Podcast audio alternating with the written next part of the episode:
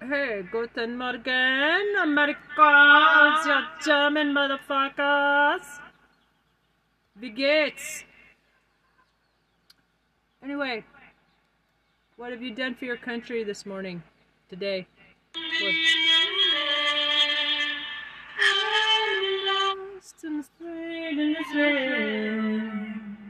Till I came home to you, Mother of Sea, Mother of Sea, shows me my connection, shows me my reflection, Mother of Sea, Mother of Sea. Anyway, that's my new uh, duets, um, and I'm gonna stick to that. That's my story, and I'm sticking to it.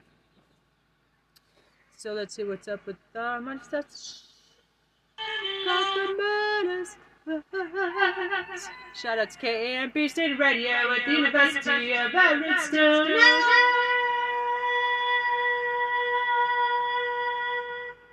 And keep it with tea, but we're all key, job radio, time, the radio, on the res with Tristan Shine, time on the radio. Time for deposition, traitor. forty-three minutes ago, federal judge throws shade in new order compelling Trump deposition. Yeah, I'm Ben Micellis yeah. from the Midas Touch Network. More bad news for yeah. Donald Trump. A federal judge Bring in Washington, D C is ordering Donald Trump to sit for a deposition. This uh-huh. arises out uh-huh. of the wrongful termination you lawsuit and retaliation uh-huh. case brought by Peter Strzok and Lisa Page from the F B I. Peter Strzok alleged fully terminated in August twenty eighteen at the request of Donald Trump Great. because he gonna get nailed. investigated Remember when Donald he, uh, Trump's links. You know, because of his retribution, uh, he got a hero, a fucking national hero fired. He was just going to be promoted to a general or something, and, and uh, fuckface Nazi ass Trump got uh, Vindman, got Vindman fired. Russia, there was a recommendation that Strzok be suspended for about sixty days, and that Donald Trump personally intervened and demanded that Strzok be terminated through his F B I director, Christopher Wray. Lisa Page ultimately resigned. Their text messages surfaced. Donald Trump made that a fundamental core tenet of his campaign, where he would mock them, talk about them, and where Donald Trump talk would about take them credit, making love on. He is the reason and he is responsible for terminating Strzok. So Peter Strzok said that normally the apex person in an organization would not be deposed in a case like this. Here, you've got Donald extraordinary douchebag. Donald Trump's out there filing civil lawsuits against numerous other people, so clearly he has the time to sit for this deposition. Judge Amy Berman Jackson agreed. So she issued an order back mm-hmm. in May, and for those Midas Touch Network uh, viewers, you know this. Um, so Judge Amy Berman Jackson in May, mm-hmm. she referenced a February order that she made, and she said, look, first, go and depose uh, Christopher Wray, the F B I director, Peter Strzok, and Lisa Page. Take that deposition first, and if he doesn't have all of the information, then the next step would be come back and ask for the deposition of Donald Trump. And that's exactly what went down. There was a deposition taken of Christopher Wray that didn't provide sufficient information. A request was made by Peter Strzok to now take the deposition of Donald Trump. That request was granted. What is interesting, and you may feel peculiar about the setup of this, though, is that the Department of Justice, whose typical role is to defend former presidents, even ones that they vehemently disagree with, and in this case are criminally prosecuting in a case in the Southern District of Florida, there are certain, and this is like, you know, traditions, norms, if you will, where the Department of Justice is representing the executive branch, not necessarily Donald Trump. So the Department of Justice was actually the one, because they're the, they're the ones being sued in this case, along with the F B I and other entities and individuals, saying, Judge, please reconsider and don't allow the deposition of Donald Trump to go forward. Think about it. The Department of Justice currently was arguing, don't have the deposition of Donald Trump. Just a weird posture that they're the defendant. But Judge Amy Berman Jackson disagreed. Um, there was an under seal filing by the Department of Justice. And here is the ruling by Judge Amy Berman Jackson, and she throws perfect shade at Donald Trump. Here's what she says. Minute order. July sixth, twenty twenty-three. After review of the sealed material submitted in connection with the motion for reconsideration, the motion, referring to a motion by the Department of Justice, is denied, while to the extent the individuals deposed to date recalled the events in question, their testimony did not advance plaintiffs, Peter Strzok, Lisa Page, theory that the former president was involved in the decision-making at issue in this case. The fact remains that the former president himself has publicly boasted of his involvement. Given the limited nature of the deposition that has been ordered, and the fact that the former president's schedule appears to be able to accommodate other civil litigation that he has initiated, the outcome of the balancing required by the Apex Doctrine remains the same, and for all of the reasons previously stated, so ordered. Donald Trump, you sit for your deposition. And what the Apex Doctrine is, is basically says that a litigant can't sue the C E O right away in a case. Um, that the Apex Doctrine says that you can't go for the head of the organization right away. That you have to make a showing that you've exhausted all other efforts before reaching the apex. And look, the importance of this doctrine, just to give you an example of it, is let's just say somebody has a lawsuit against a bank, right, for uh, improper charges, um, double, d- double billing or whatever. The person would say, well, I want to take the deposition of the C E O. So the Apex Doctrine is basically like, no, you can't do that. And that applies to all organizations, government organizations, nonprofit organizations. The Apex Doctrine, you got to climb the ladder, and there's a balancing test that judges apply, and you've got to make particularized showings why the person needs to be deposed. Jewelry is having a big moment right now, and with hundreds of products popping up in your oh feed God, every no, day, Jordy. It can be hard to find a Fuck brand off. You trust. Alex and Ani has been creating off, meaningful Jordy. Jewelry for over twenty years, My least designing favorite. Pieces that connect you with all of life's important moments. With an emphasis either. On value, there's truly something Trista, for everyone. That's not nice. You might be most familiar with their signature wires. I think we should have more have Ben, less unique knowledge others. That's exclusively within their custody and, and control, that it's not going to cause undue burden, that nobody else will be able to provide kind of supplemental testimony about it. And based on all of these factors, the court will say only in that situation where it's absolutely needed will you be able to take the apex deposition. And that is what uh, occurred here. And then what the court says, it's a limited deposition. It's like limited, I think, to under two hours. Um, Let's threaten Jordy more Trista on, on your on lawsuit. The Midas Touch show. Tell us, we want to hear from Trista. What's Peter Trista Strzok doing? Back in August of twenty nineteen. Everybody, go tell Midas Touch that um, ask Trista about suing the government. Have a great idea. Class action lawsuit. Sue Trump for treason and terrorism since the Justice Department.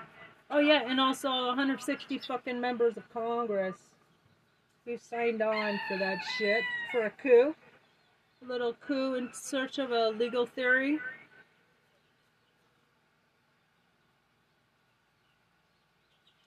Jabberania. From when he was terminated, it says Peter Strzok served his country with distinction in the armed forces and as a special agent with the F B I. Fucking national hero. Years. When I'm president, he's going to get a Medal of Honor. Thank him for his service. June twenty eighteen, the F B I proposed to fire Special Agent Strzok primarily due to text messages he had written, which he expressed his political opinions regarding the twenty sixteen presidential election, and then candidate, this was when Trump was in office, now President Donald Trump.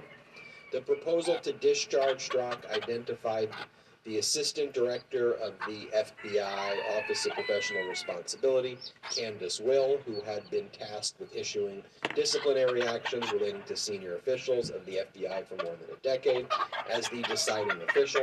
The proposal also confirmed that Strzok could then appeal any disciplinary decisions to the F B I's Disciplinary Review Board, all in accordance with the agency's standard procedure.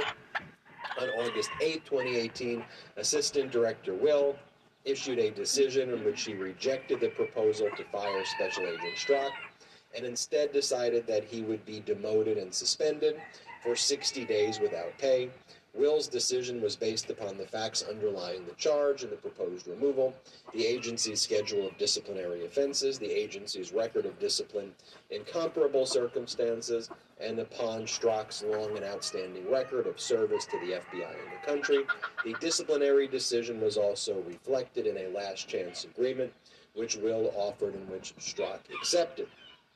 On August ninth, twenty eighteen, the F B I summarily fired Special Agent Strzok, notwithstanding Assistant Director Will's decision and the last chance agreement. The discharge was effective immediately without affording Strzok an appeal to the F B I's Disciplinary Review Board or any other due process.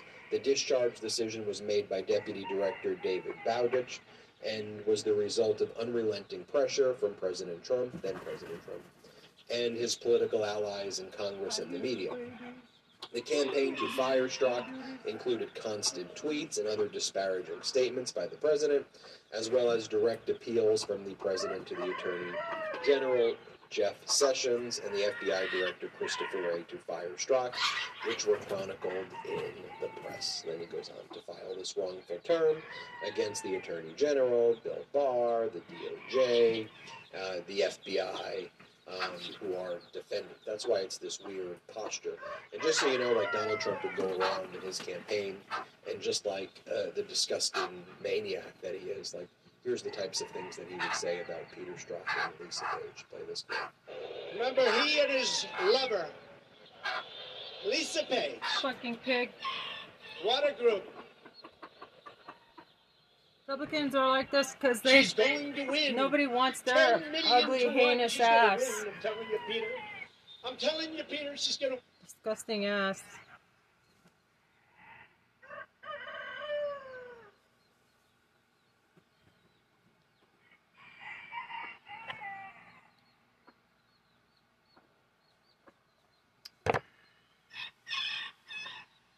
Um, this should be defamation. Oh, I love you so much. Now, Trump should only be allowed to speak in the court or behind bars. Just justice matters, right? Americans, re America re recommends Trump be held in jail till all his you, crimes Peter. Have gone to trial. I love you too, Lisa. Yeah. Lisa, I love you. Lisa. The day that Trump Lisa. Is sent to prison should oh, God, be a national you, holiday. It can't happen too soon. Tired of all the new evidence, so but no arrests. So is Vindman and so was Comey wrongly dismissed. Trump is a fucking monster. Donald Trump for prison twenty twenty. Trump shouldn't be allowed to run for any political office, job, ever. More proof that Trump has the right but not the ability to remain silent. And, and just as you recall again, Peter Strzok was one of the top counterintelligence officials in the F B I investigating Donald Trump's links to Russia, um, and did a very diligent job there. Um, and Donald Trump was mocking the fact that it was determined or he was having an affair with Lisa Page, and there were text messages uh, to that effect. Um, so Donald Trump, you know, we'll see what happens if there's an appeal. But Donald Trump has him now set to sit for another deposition. He's going to have to answer questions about his direct involvement, his direct role, likely a videotape deposition. Um, and Donald Trump performs I'm Ben Micellis. Till I came home to you. subscribers. Thanks for supporting. Check us out at patreon dot com slash Midas Touch. Subscribe to the Midas Touch podcast. Shows me my connection. Hey, Midas Mighty. Love this report. Continue the conversation by following us on Instagram. Mother at sea shows me my connection, shows me my reflection. Mother at sea, mother at sea. Urgent message from voter in deep red state goes mega viral. Now I know this one's going to rub a whole lot of people the wrong way, uh, but I really don't care. I'm going to say it anyway. Not electing Hillary Clinton in twenty sixteen will go down as one of the biggest mistakes in our nation's history. I don't give a shit what you think of Hillary Clinton. I don't care if you love her or hate her. I don't care if you love the Democratic Party or you hate the Democratic Party. The Supreme Court justices that was nominated under Donald Trump would not have been nominated under Hillary Clinton. And the bullshit that we see coming out of the Supreme Court today would not be happening had she took office in twenty sixteen. Yeah, now Gore too. While you're at it, that's why we need to get rid of the electoral college. Back one hundred years, and there's a whole lot of.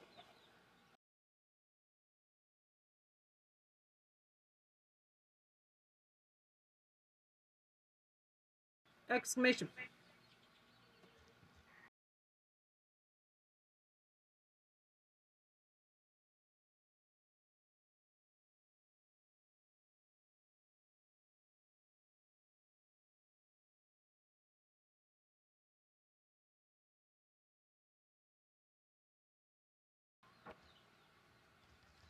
Make it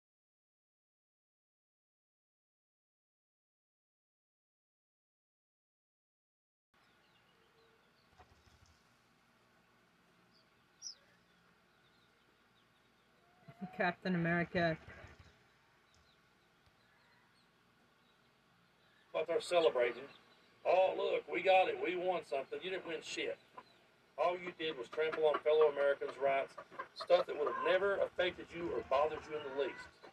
That's why I call bullshit on this whole idea that you want smaller government. Don't dread on me. That's why I always call that bullshit flag out for the bullshit flag that it is. You don't give a rat's ass if the flag is trampling all over other people.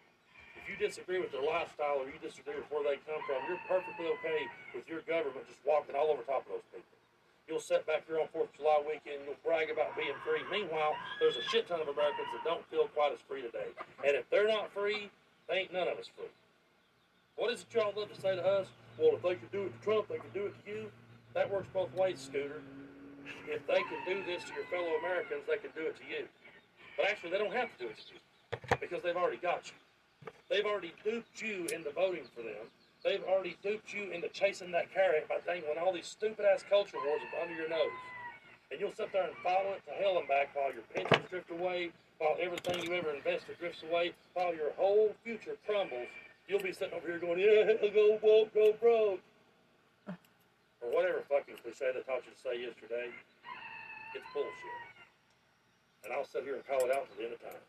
Now, a whole lot of people told us back in twenty sixteen when Trump was elected, hey, just relax. Maybe it won't be as bad as you think it's going to be. But yeah, we all knew exactly how bad it was going to be. I was one of those, but I soon learned I was extremely wrong. Take a look at this clip and watch how spot on she is describing Donald Trump and how things are going to pan out. You know, yeah, well, the fucking Democrats shouldn't have stolen away, rigged the primaries against Bernie Sanders. Uh, the F B I conducted a year-long investigation into my emails. They concluded there was no case. He said the F B I was rigged. He lost the Iowa caucus. He lost the Wisconsin primary. He said the Republican primary was rigged against him. Then Trump University gets sued for fraud and racketeering. He claims the court system and the federal judge is rigged against him. Uh, there was even a time when he didn't get an Emmy for his T V program.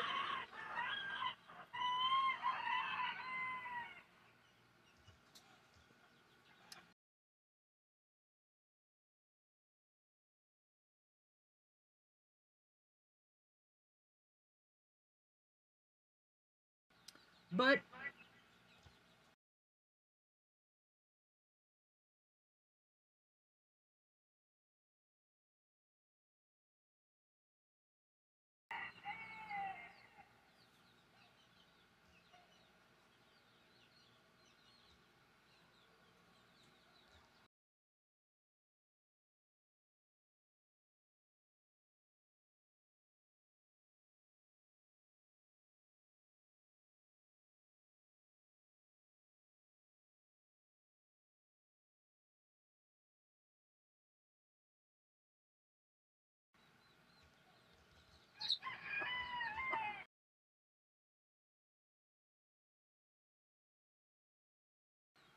and make some free phone calls.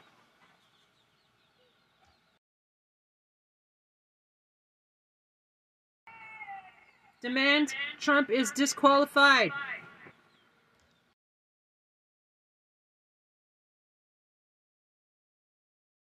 two oh two, five one four.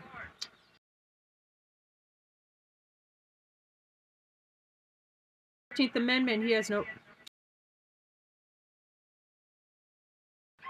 Fucking A. They're trying to slow me down. two oh two. Trying to slow me down. five one four, two thousand. Demand. Get off your couches.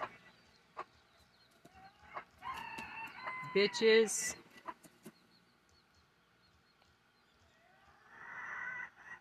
Hillary was right. And she should have uh, been our president.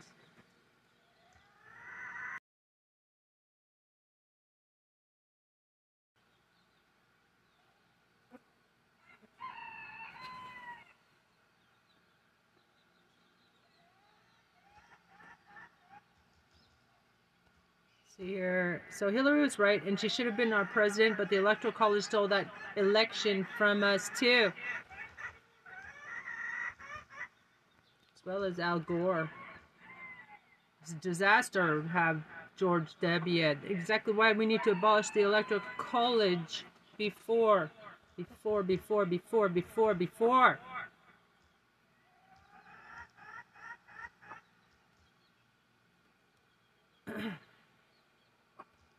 Spelled college wrong. Come on, Erica. Get off your couches. Demand Trump is disqualified.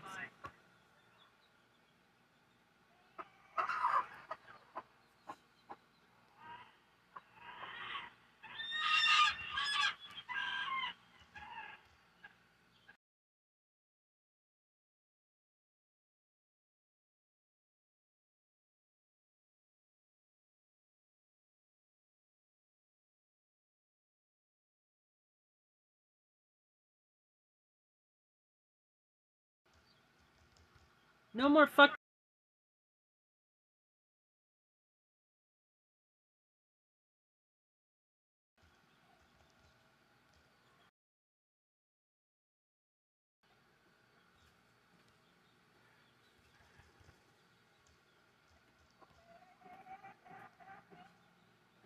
Demand they abolish.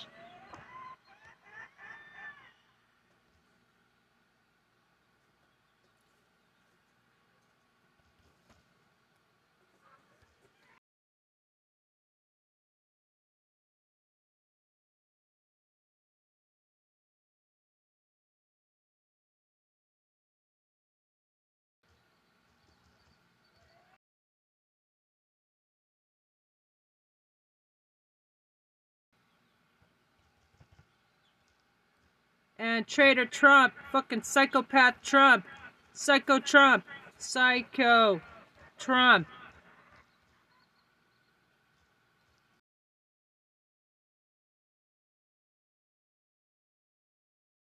So, so come on, America, get off your couches.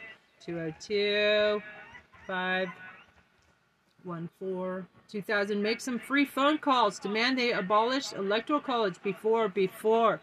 Before, before, before, twenty twenty-four, no more fucking stolen elections. The electoral, electoral college gave us George Junior, George W. Bush Junior instead of Al Gore, remember? And psycho Trump instead of Hillary.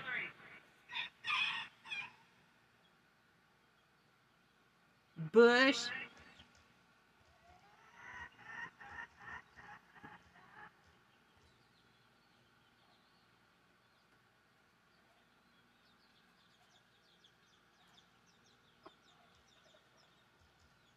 Fucking psycho. You didn't even know she's had no idea he was the fucking Antichrist. Nobody expects the Spanish Inquisition.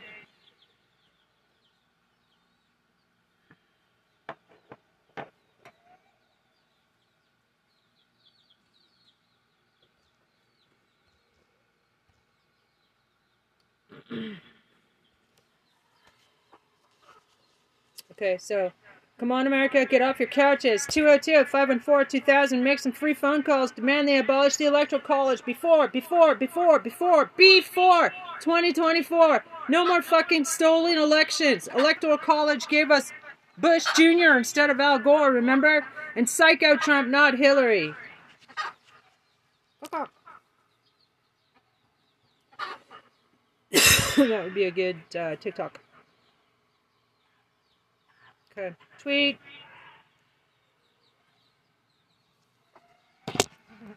I'm Ben Micellis from Legal A F, joined by our co-host, of course, Karen Friedman Agnifilo. We are going to break down some additional removals of redactions on the initial search warrant, and specifically the declaration attached to the search warrant, the affidavit that enabled the Department of Justice to get the search warrant that was executed at Mar-a-Lago, where a probable cause determination was reached on August fifth of twenty twenty-two. The actual search warrant was executed on August eighth of twenty twenty-two. You may recall Magistrate Judge Bruce Reinhart. And why are we talking about a magistrate judge? Because magistrate judges are the judges in federal courts who make the probable cause determinations uh, to sign off on search warrants and that ultimately are executed. You'll recall Judge Bruce Reinhart was the judge that signed off on this search warrant. He's from the Southern District of Florida. Um, initially, a group of media interveners back in twenty twenty-two requested that some of the redactions, because it was essentially entirely filed under seal of the search warrant affidavit, be removed so that the public could have access to portions of it. Uh, Magistrate Judge Reinhart back in August of twenty twenty-two made a ruling saying that some of the information could be released to the public given the historic nature of this uh, case and the importance to the public, but lots of it would have to remain under seal, meaning redacted, and you couldn't see it. And then these media interveners made another motion regarding the same search warrant affidavit fairly recently, uh, in light of the fact that uh, a criminal case has been brought, of course, against Donald Trump for the underlying crimes where probable cause was found. And the media interveners are like, well, now that there's a criminal case, we should have access to additional information in the search warrant affidavit. Um, redact, un, unredact some of the other redactions so we can see it.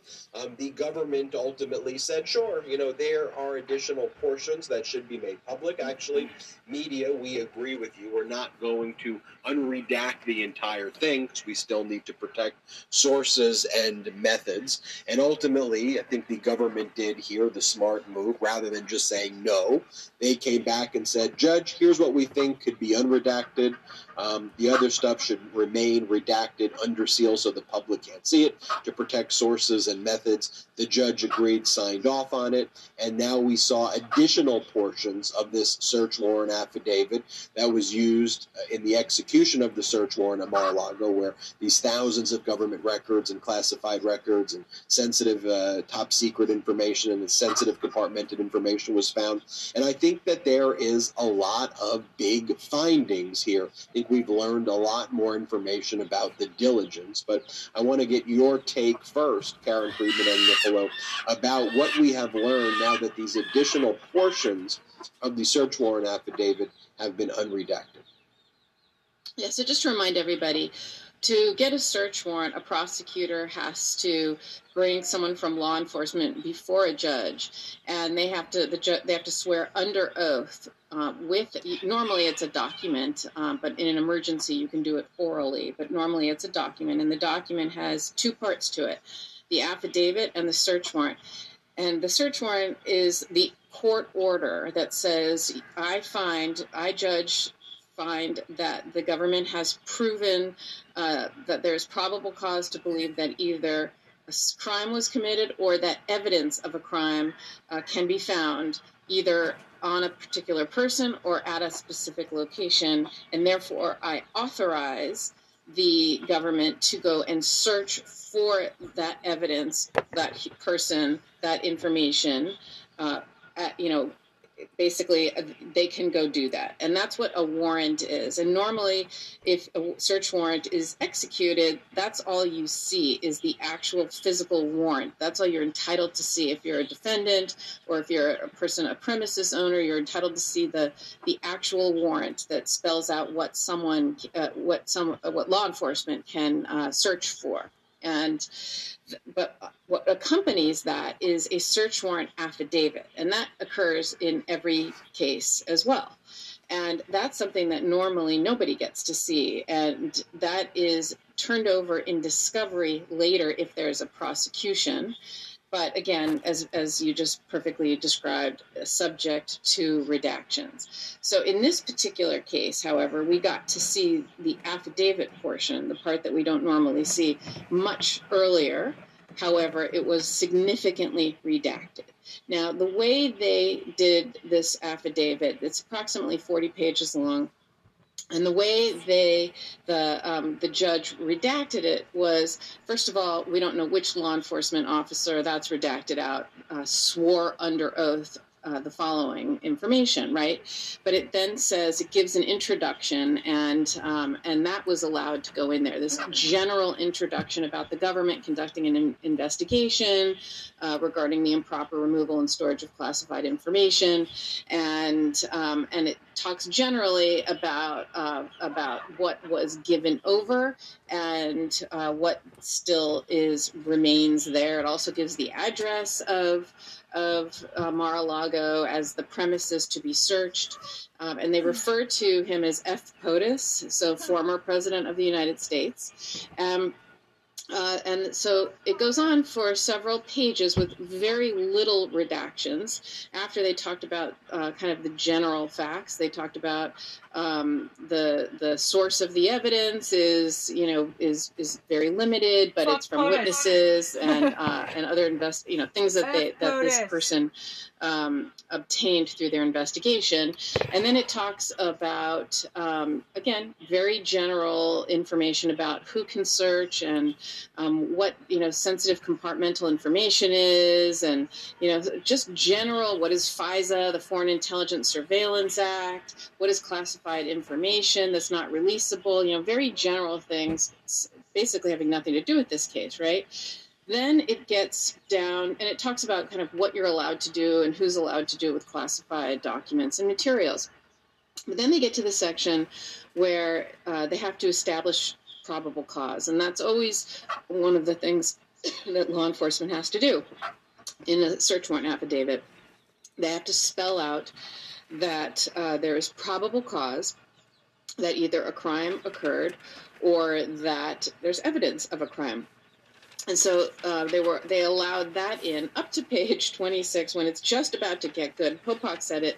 Um, said it earlier uh, in, in a different recording. He said, you know, right when you're about to get to the part where you really want to read it, it's blacked out. And we're talking, you know, lines and lines and lines and lines of it being blacked out. You know, paragraphs twenty-six, for example, is one hundred percent blacked out. Paragraph twenty-seven is one hundred percent blacked out. And paragraph twenty-eight was one hundred percent blacked out. But they released one more sentence in paragraph twenty-eight. It was the former president's practice to store accumulated documents in boxes, and that continues to be his practice, okay? That was something that they thought they needed to uh, keep um, keep redacted, but they were able to unredact that. Then we get to uh, paragraph thirty-four. It says between January twenty-first and August twenty twenty-one, the boxes were stored in at least two different rooms within the premises, Mar-a-Lago. Then in paragraph thirty-five, they, they uh, release, the door to the storage room was painted gold, the gold door, and had no other markings on it.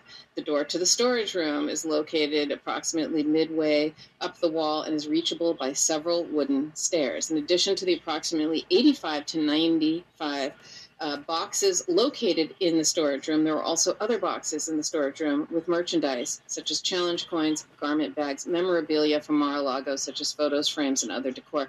I found this paragraph slightly shocking, not, not the gold door part, although that did make me chuckle a little bit, um, but But, you know, it's kind of shocking. First of all, you know, if this was a, a bad movie, you, you would expect The Gold Door to have, you know, the secret documents behind it. But just the fact that he stored them along with merchandise and garment bags and memorabilia and challenge coins, you know, and things like that from Mar-a-Lago. I mean, the the idea that people are going to go in there looking in, it's a storage room. It's not a skiff, which is secure. It's not locked. This is a storage room with a gold door, a shiny gold door, basically saying, you know, come come in and, and, and pick up your merchandise at Mar-a-Lago. So, you know, I find that kind of shocking, just the way he treated our classified and national like defense information. Um, Then it goes on, paragraph thirty-nine. Uh, they talk about Pine Hall is the anteroom to the president's personal residential suite. That must be, Pine Hall must be the name of a room that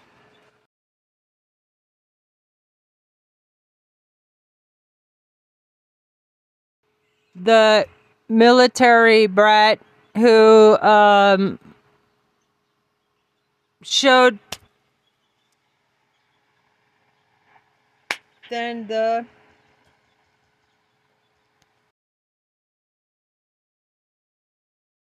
the military guy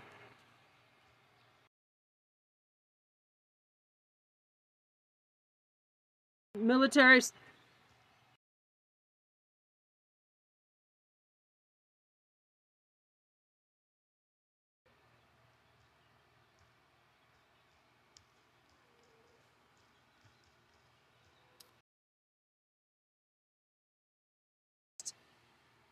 thousands of document of our secrets as his own personal library.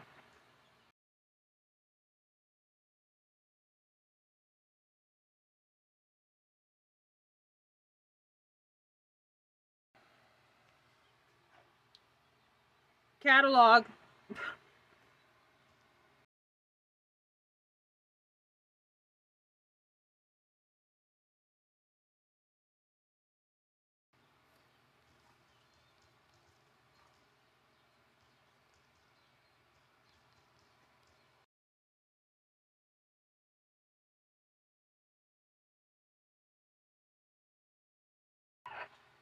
Ah, shit.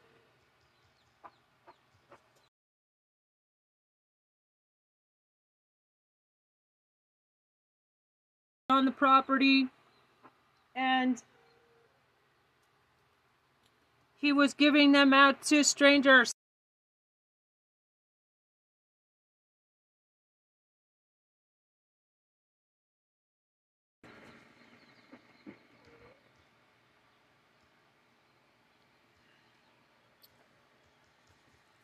The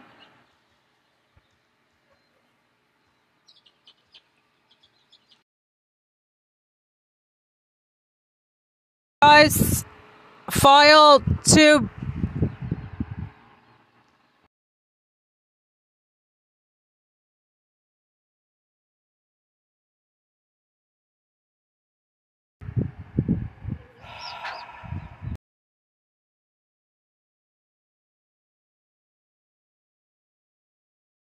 Peace.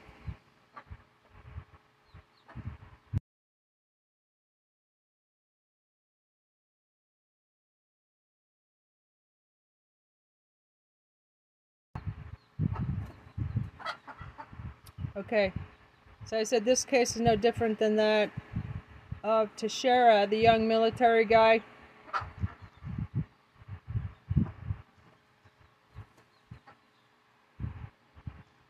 Hashtag Teixeira, the young military guy who shared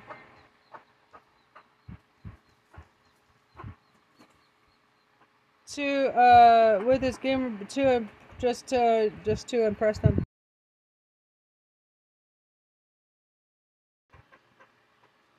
Traitor Trump treated our entire. Uh,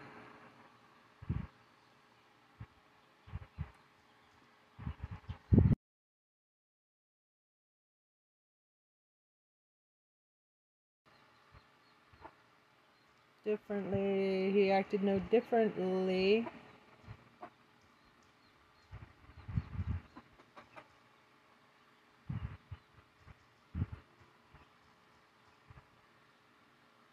with zero security, anybody...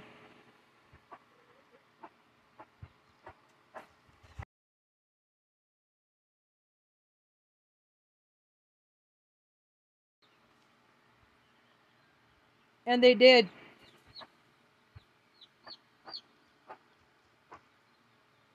And he was showing, let's see here, uh, he was showing these documents with strangers. As they came, it was fucking routine.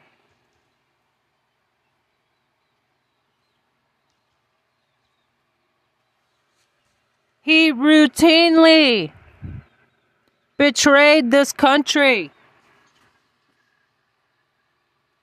He routinely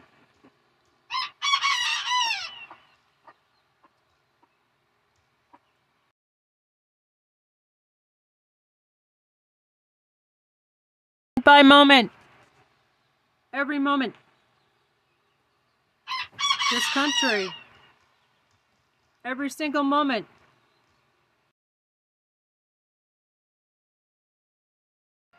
He could.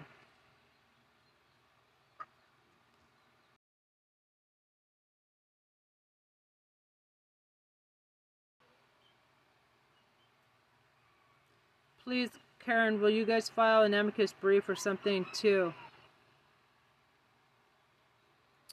Um, seek.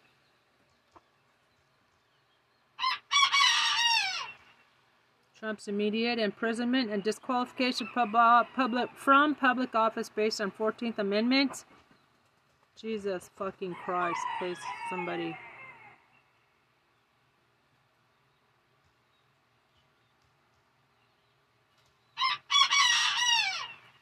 Um...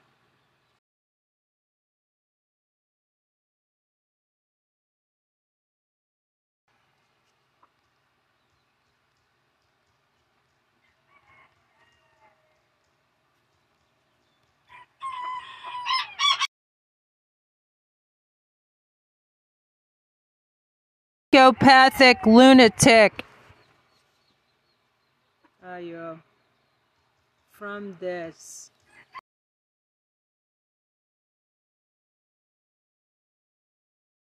Lunatic.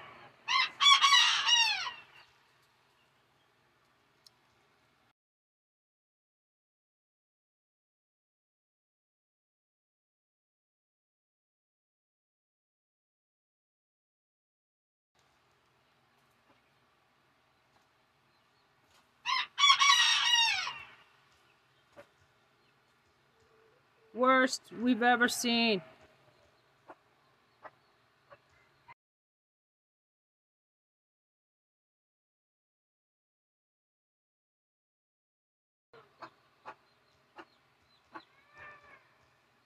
Uh.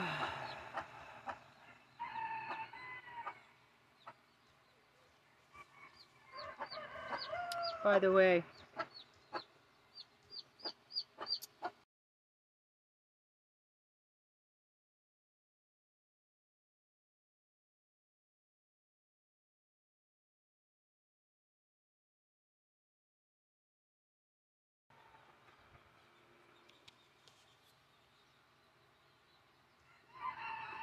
Uh,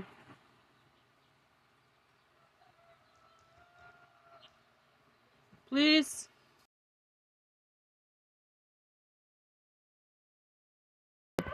Court ordered psychiatric evaluation of this motherfucker.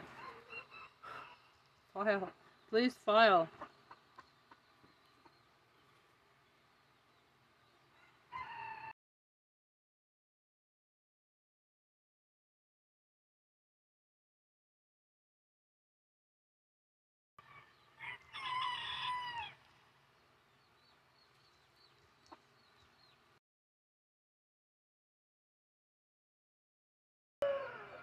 You guys, when I'm president, I give you Medal of Honor.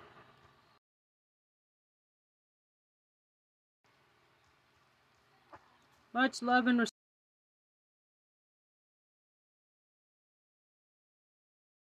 Give you all National Medal of Honor. Thank you for your service.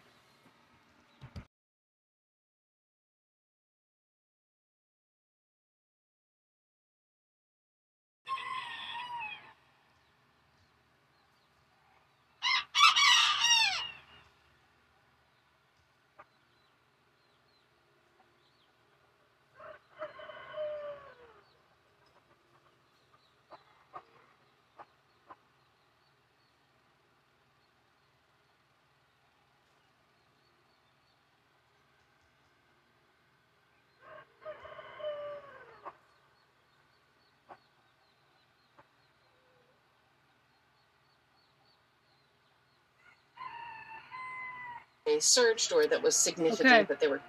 So I said, this case is no different than that of Teixeira, the young military guy who shared national defense secrets with his gamer buddies just to impress them. Traitor Trump acted no differently and treated our entire defense secrets as his own personal library. With zero security, anybody on the premises could have helped themselves. And he was showing these, and they did. And he was showing these documents with strangers as they came in the door. He routinely, daily betrayed this country every single moment he could. Duh. Please, Karen, will you guys file an amicus brief or something to seek Trump's immediate imprisonment and disqualification from public office based on fourteenth Amendment? J F C superstar with Jesus fucking Christ superstar. Somebody please put us out of our misery from this menace to society. Worst psychopathic lunatic we've ever seen and given so much power. I'm Oxford University psychology tutor. Please file for a psychiatric evaluation of this M F R. Thanks for all you do. Much love and respect. When I'm president, I give you all National Medal of Honor. Thank you for your service.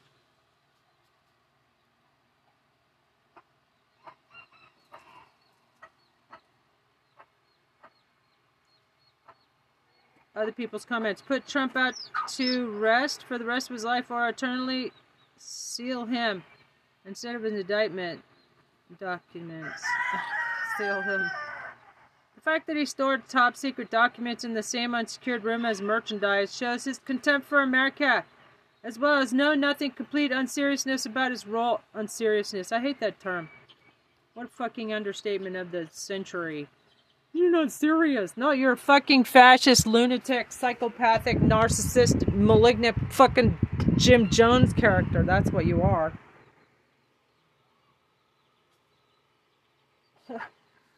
That would be a good short TikTok rant. Anyway, so, okay, uh, I'm going to take a screenshot and, um, Karen's not on, hmm. um, Karen, message for Karen Agnifilo, Friedman Agnifilo. Message for Karen Friedman. That's no, Kareem Friedman Agnifilo.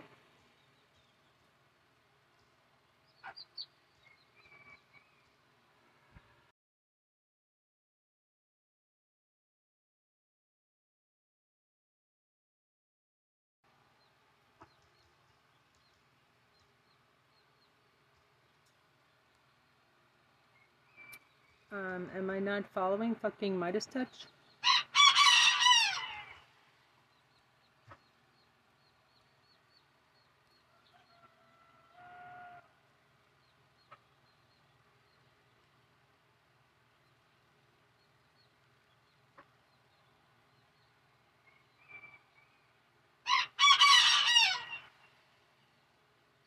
I'm just looking at, uh, okay, so here's my other messages. As your president, I've been calling for Governor of Florida Ron DeSantis' immediate removal and prosecution for abducting and trafficking new immigrants to this country. And Texas Governor Greg Abbott is well another Nazi fuck, unfit to be in a position of power. Everybody called Justice Department, remove these motherfuckers from office now for their criminal and unconstitutional conduct. Just say no to fascism, America. Very fitting karma that after stacking the courts with hundreds of inexperienced and totally unqualified federal judges, hundreds of them, now Mister Ass-Face Nazi Dump Trump can't seem to find a lawyer. Nah, you get the lawyer you deserve, motherfucker. By the way, as your president, I support the removal of all Trump-appointed judges. This goes back a bit, but I want to know why the New York prosecutor Alvin Bragg did not add a terrorism charge against Trump for that baseball to the head, baseball bat to the head photograph. Hey, Manhattan D A. Alvin Bragg, why didn't you add terrorism charge against Trump for that baseball bat to the head photograph? Scared?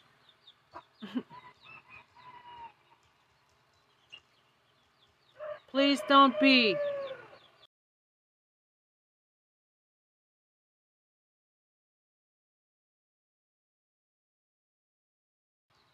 Pronto.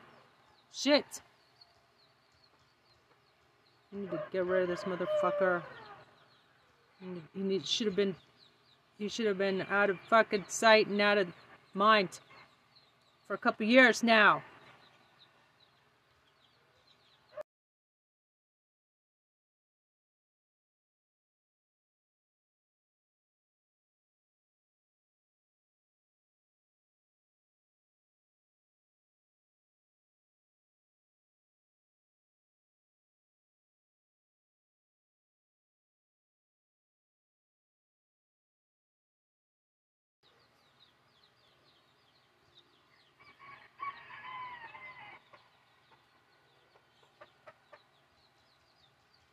Get off your couches, bitches!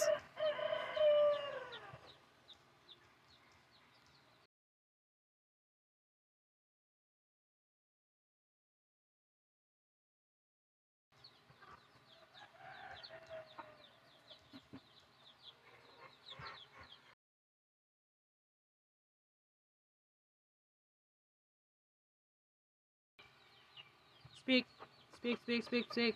Their job as Americans, speak up.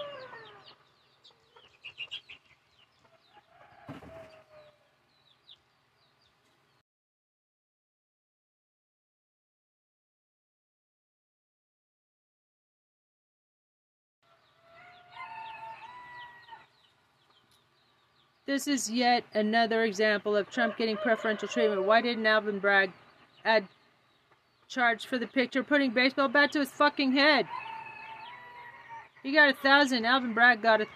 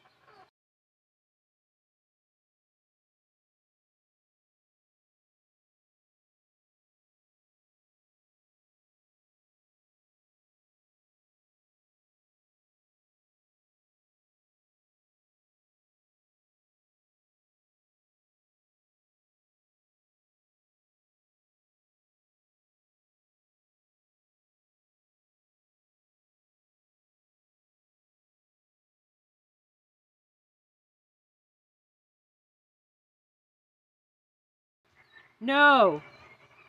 Yes.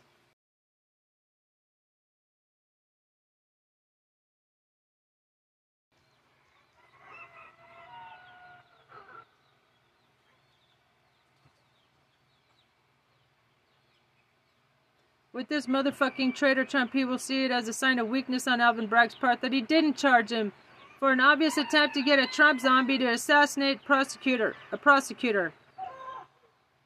That is a very legal definition of terrorism, inciting violence against a sitting public official.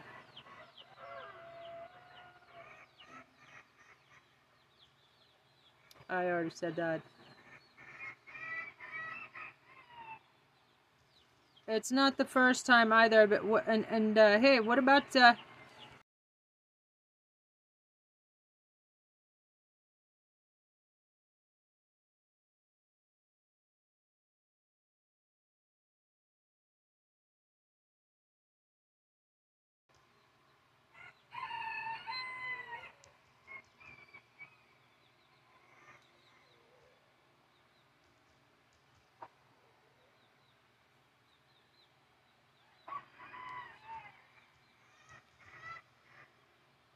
January.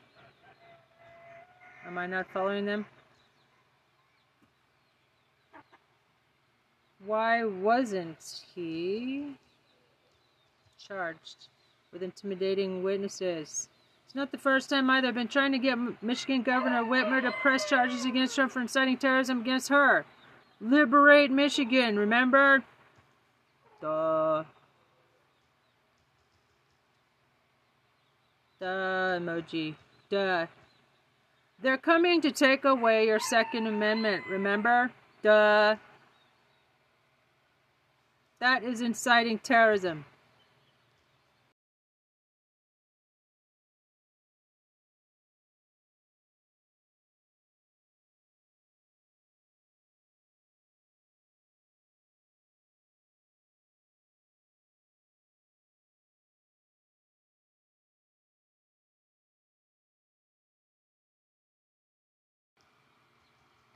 Throw the fucking book at the sh-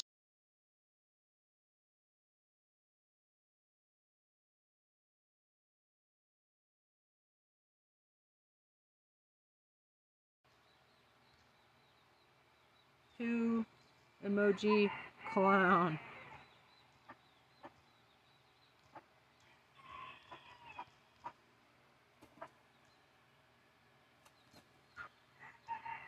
At this treasonous ass clown.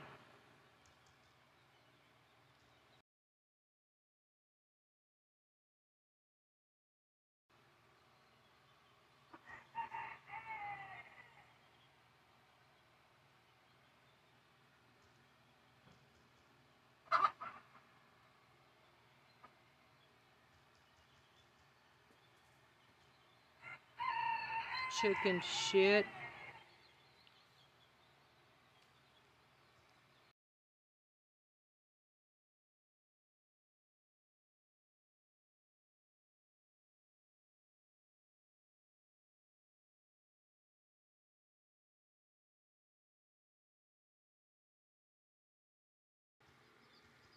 Press charges. It's a perfect.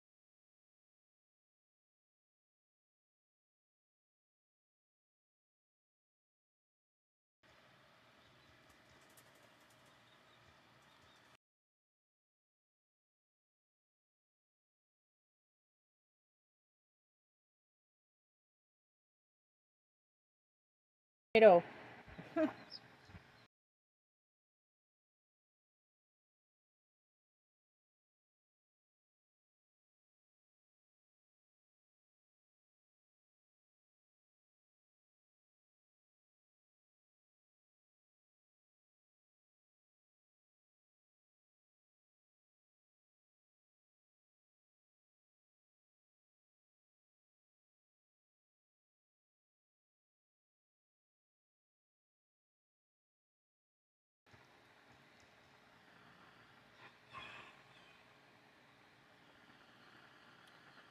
Throw the fucking book at this treasonous ass clown. Stop cowering.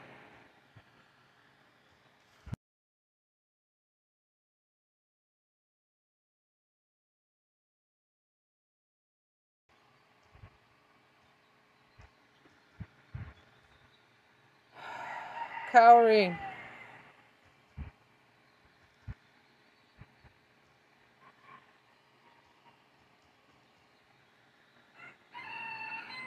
Good. Um,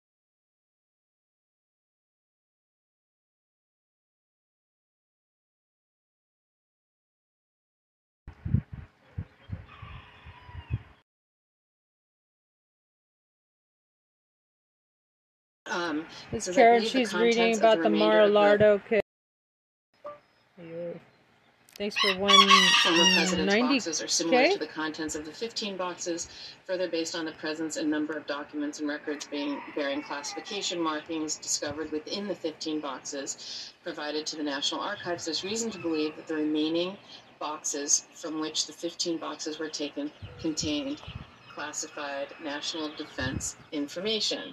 So, and then it says, following the provision of the fifteen boxes to the National Archives, remaining president's boxes removed from the storage room to other locations on the premises. So this was the part, uh, I don't know about you, Ben, but this is the part that I thought was the most damning, uh, it, you know, and, and the most revelatory in here, just the level of detail that, um, that they have regarding uh, the move, you know, moving the boxes. So you get down to paragraph uh, fifty-six, um, There's a portion that was unredacted, you know, that talked about uh, considering that only fifteen boxes had been provided to archives of the approximately eighty-five to ninety-five boxes that were in the storage room.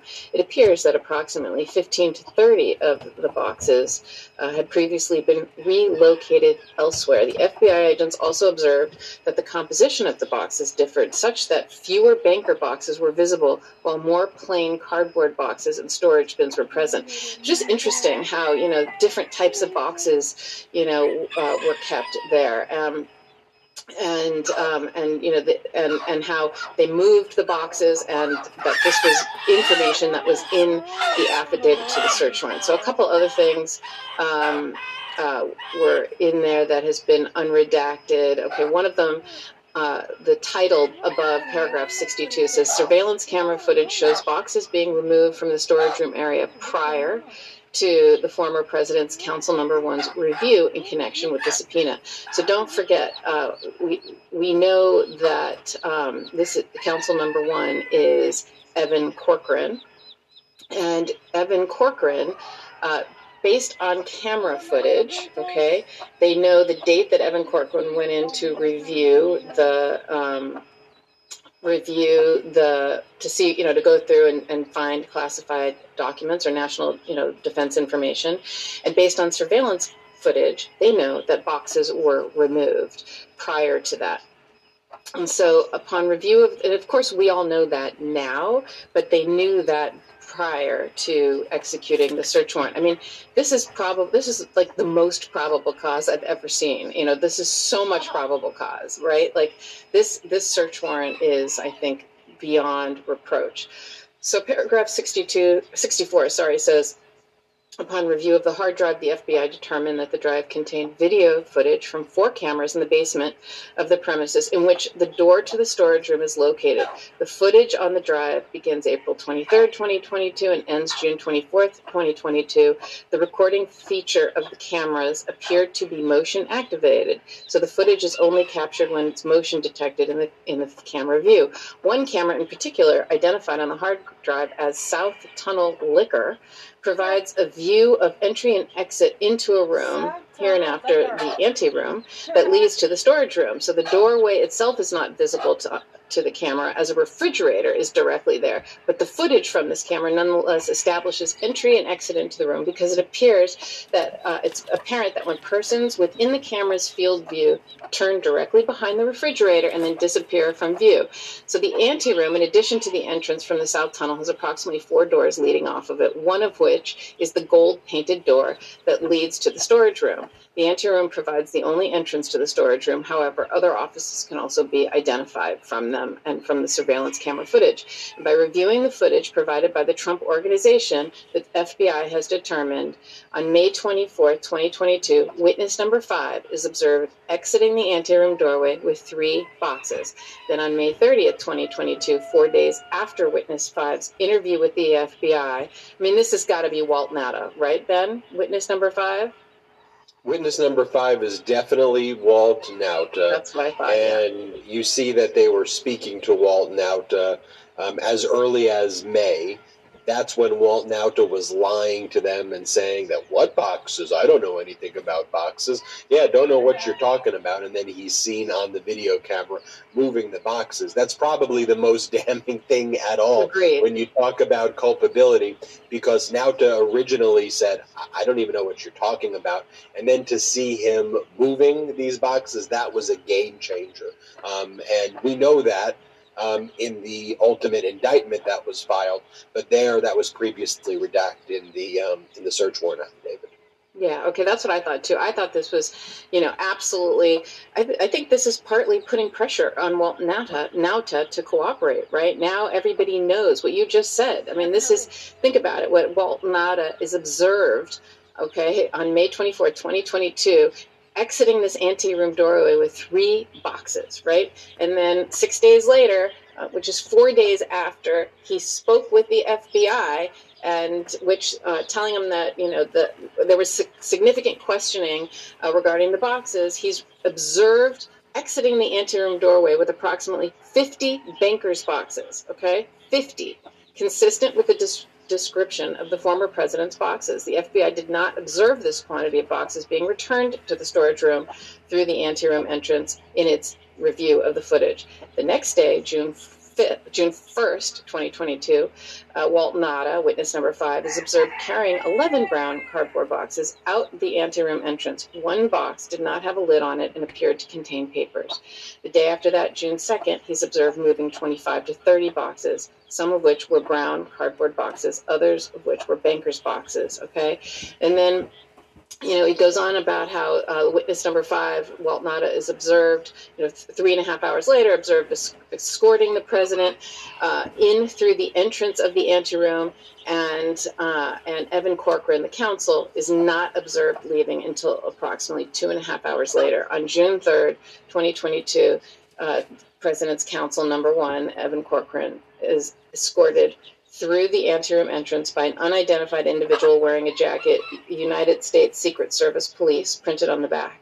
The unidentified individual, uh, the former president's counsel, exit the anteroom entrance moments later, and the counsel appeared to be carrying a red-walled envelope after exiting the anteroom.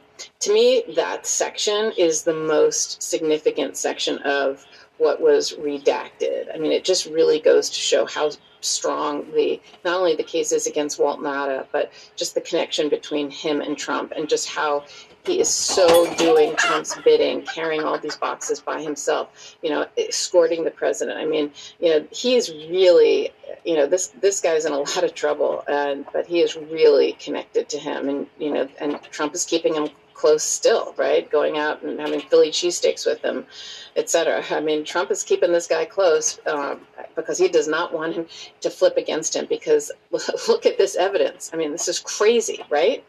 Walt Nauta is going down, and when you see what's there on page sixty-seven, and then you go, um, rather paragraph sixty-seven, and then you go to paragraphs seventy-seven and seventy-eight, newly unredacted as well. Um, and this shows that before the search warrant was executed um, on Mar-a-Lago, uh, the F B I and D O J knew that more than half, between thirty-four and thirty-nine of approximately sixty-four of the boxes that had been removed and what he just talked about had not been returned. So it was basic math. And so ultimately, when you had the situation where the Department of Justice showed up, just frame this in your mind, the Department of Justice, they sent a subpoena out in May. There's uh, an, an extension request by Trump's lawyers, but then Trump's lawyers, Evan Corcoran, who Evan Corcoran thinks that he's searching, I think, the, the, the right place. He's not searching anywhere else. When he meets with the Department of Justice and the top counterintelligence officials on June third, the D O J knows all of this, right? At this point, the D O J is aware during this meeting that Evan Corcoran is lying to them, you know, and they are aware of a lot of the misconduct that is taking place. Um, and so they, there's a disparity of information because Trump's not telling his own lawyers what's going on. Um, and so some of this was learned a little bit later through the surveillance footage, but the D O J is coming in with knowledge, and Trump throwing his lawyer, Evan Corcoran, under the bus, and also Walt Nauta, who's going to be in a lot of trouble. Yep, absolutely. Absolutely. And so I think, look, the my my final point, and if you want to give a final summation on these um, uh, redactions that have been removed, is it shows very clearly that at every step of the way, Donald Trump knew what he was doing. He knew what he was doing. He was giving the middle finger to the law, to the Department of Justice. These were his brain documents, or whatever, whatever they call it, whatever they were calling it. These were his things. He wasn't going to give them back. He took them. You can't do anything for me. Um, you know, it's malignant narcissism, criminal, someone who doesn't give a crap about our laws. And you're not above the law. And the fact that somebody could read this and then read the indictment and be like, yeah, I'm, I'm, I'm cool with that.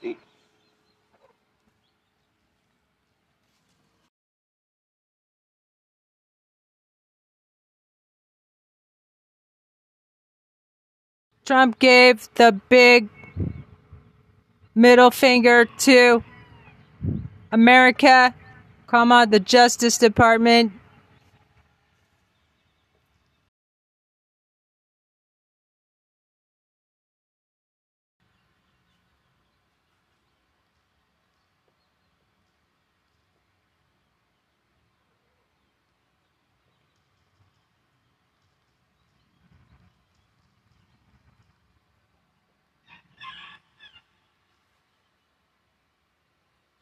Lock him up.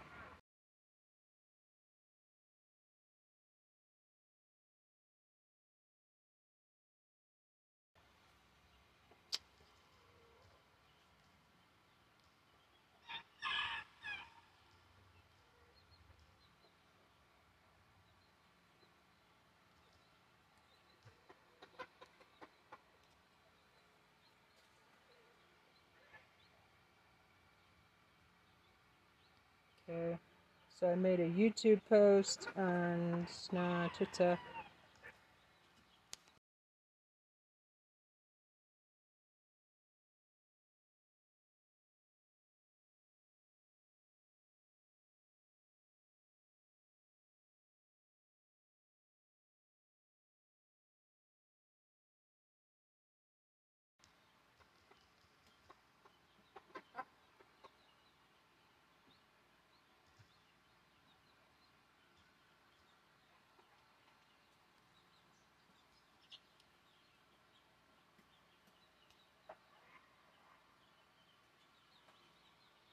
Okay, criminal intent.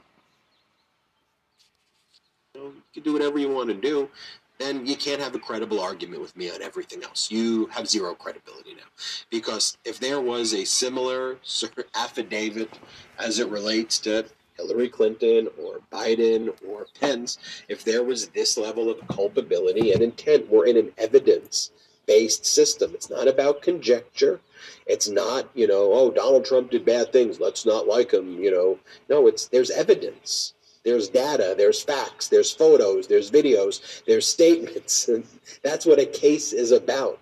It's not about Kevin McCarthy and Jim Jordan making something up and then trying to find and fabricate evidence that justifies the defamatory statements that they make. No. This is evidence. This is statements. This is this is the this is the stuff you dealt with as a former prosecutor. Karen, you get the final word.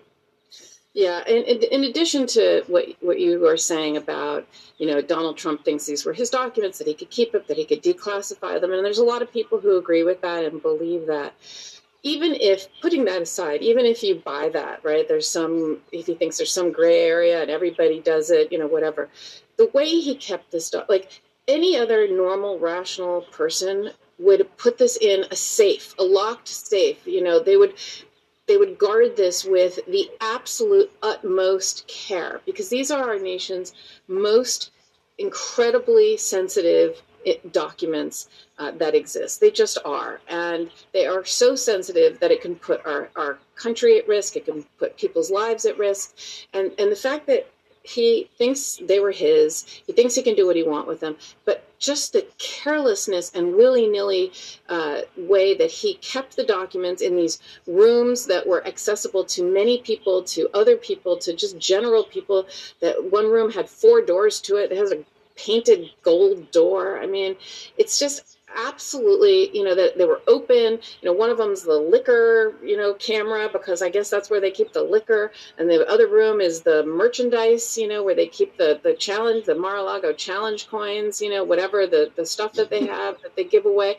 I just, you know, that that's how he keeps our most sensitive secret information, to me, shows he just, he's not fit to lead this country. He's just not. I mean, that's what, to me, this is so the difference between, you know, again, I don't agree at all with him that he could keep these or that he should be able to keep these, et cetera. That's totally awful, and he can't. But he did it intentionally. And, you know, he, like like all the other people, Biden, um, Hillary, you know, Pence, all the other people who had it, they didn't realize they had it. They had no idea. And the minute they, they found it, they gave it back. You know, it's like a hot potato. You don't keep this in your hand. You don't keep this somewhere. He not only took it intentionally, but then he kept it in a way that's, that that put everyone's lives at risk, you know, it, not just in this country, but in other countries. Uh, to me, you know, that to me just is a different level of culpability. And he absolutely deserves not only to be prosecuted for this, but to be put in prison, and he should never hold office. He is unfit. Couldn't agree more with you. Always enjoy these hot takes together. Make sure everybody is subscribed to Legal A F wherever you get your audio podcasts. All you have to do is search Legal A F. It's free to subscribe. Subscribe to the Midas Touch YouTube channel. It's free to subscribe. And if you want to support the channel in other ways, check us out at patreon.com slash Midas Touch. Have an incredible day. Hey, Midas Mighty, love this report? Continue the conversation by following us on Instagram, at Midas Touch, to keep up with the most important news of the day. What are you waiting for? Follow us now.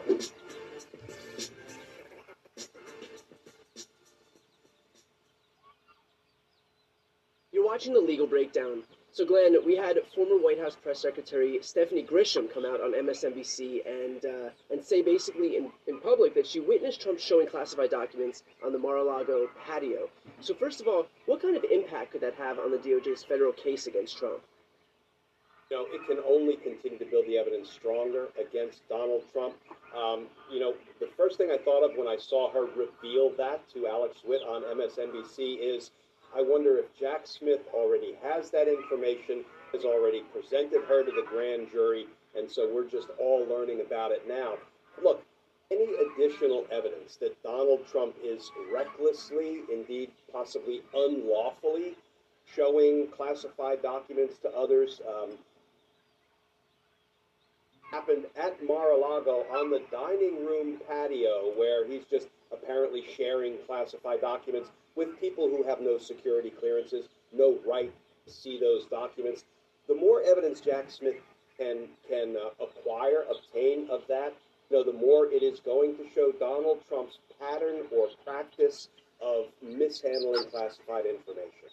Now, how much stock do you put in these claims by Stephanie Grisham? Like, how likely is it that what she's saying is true? No, uh, I don't know, and we're not human truth detectors or lie detectors. Um, I would assume if Jack Smith knew about this information, if his prosecutors interviewed Stephanie Grisham before deciding whether to present her to the grand jury, they probably um, looked for all of the corroborating evidence they could find of her claim that, you know, this, this sharing of classified documents went on down at Mar-a-Lago. Because I'll tell you, Brian, when I was trying to decide who to present to the grand jury, I had to really satisfy myself that they were providing truthful, accurate information to the best of their ability, because, frankly, it is every ethical prosecutor's nightmare that you're going to put people before the grand jury, or even worse, you're going to call them to prove your case at trial, and it turns out they're not being completely truthful. Maybe they have it out for the defendant. Maybe they have a pre-existing grudge or a beef. You know, we work very hard. Make sure that if we're going to present evidence to the grand jury or to a trial jury, it's absolutely truthful, accurate, and it can be relied upon.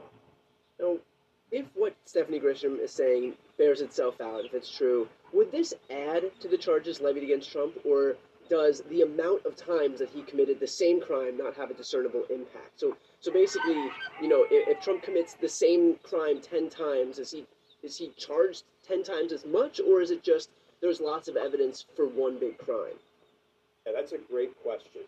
Each individual mishandling of classified information or sharing of national defense information, which is a crime that falls under our nation's espionage laws, each incident, if it happens at a different time or at a different location or on a different day, can be separately charged.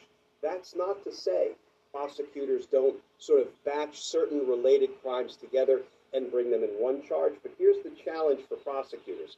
If you put two or three or four related um, documents, crimes, in one charge, the defense will almost always file what's called a motion to sever and say, you know, Judge, these are improperly batched together in one charge. They need to be broken out, each one in its own charge, so we can attack the evidence Now, on each charge and try to win an acquittal of each and every allegation against the defendant. So um, in theory and often in practice, every single time he shows a classified document to somebody, um, it can be charged separately, it can be punished separately upon conviction, and that's the way I suspect Jack Smith will go at this. Okay. Now, was this specific charge included in the original indictment that was handed down by Jack Smith, or is this something that we would see added as part of some superseding indictment? No, I don't believe so, and here's why I say that. Um, if you'll recall, Stephanie Grisham resigned on January sixth, virtually during the insurrection. Apparently, that was a bridge too far for her, and she submitted her resignation on January sixth, twenty twenty-one. So I think the logical question is, when did she see Donald Trump show these classified documents at Mar-a-Lago? Was it before uh, uh, the insurrection, when he still would have been president? And remember that there is that awful Department of Justice memo that says you, you really can't prosecute a sitting criminal president.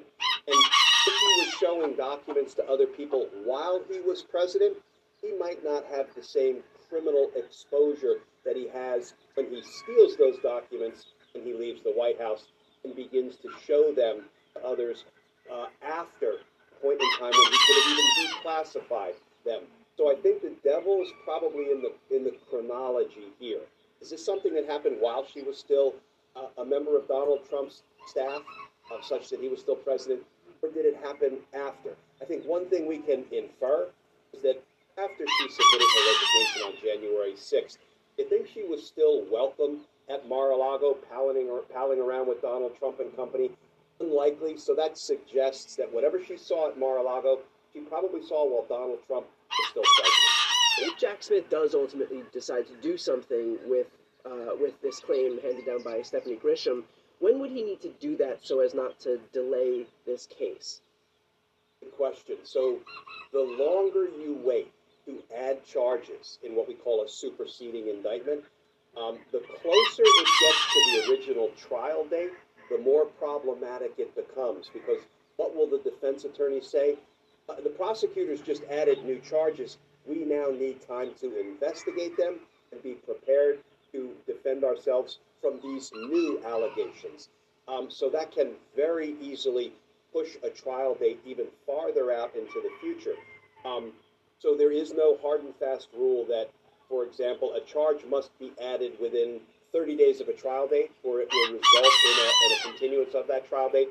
It really is a sliding scale, depending on nature and number of the charges added, and just how close in time the trial date is when those charges are added. But rule of thumb, you better get all of those um, charges added to the case very early on, like months in advance of a trial date, where you're very likely looking at that trial date getting pushed.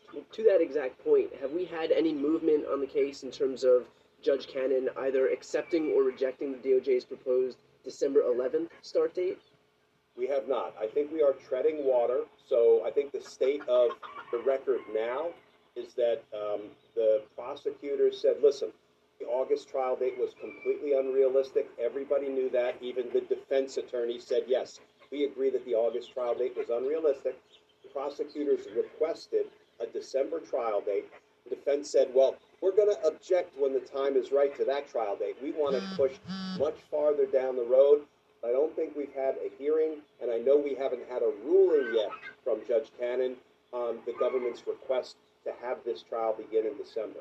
Do you have any indication uh, as to when Jack Smith will, if he even will, but when Jack Smith would put forward a superseding indictment? Because if it's going to happen, it has to happen before Judge Cannon would then decide or, you know, decide to accept or reject that December eleventh start date.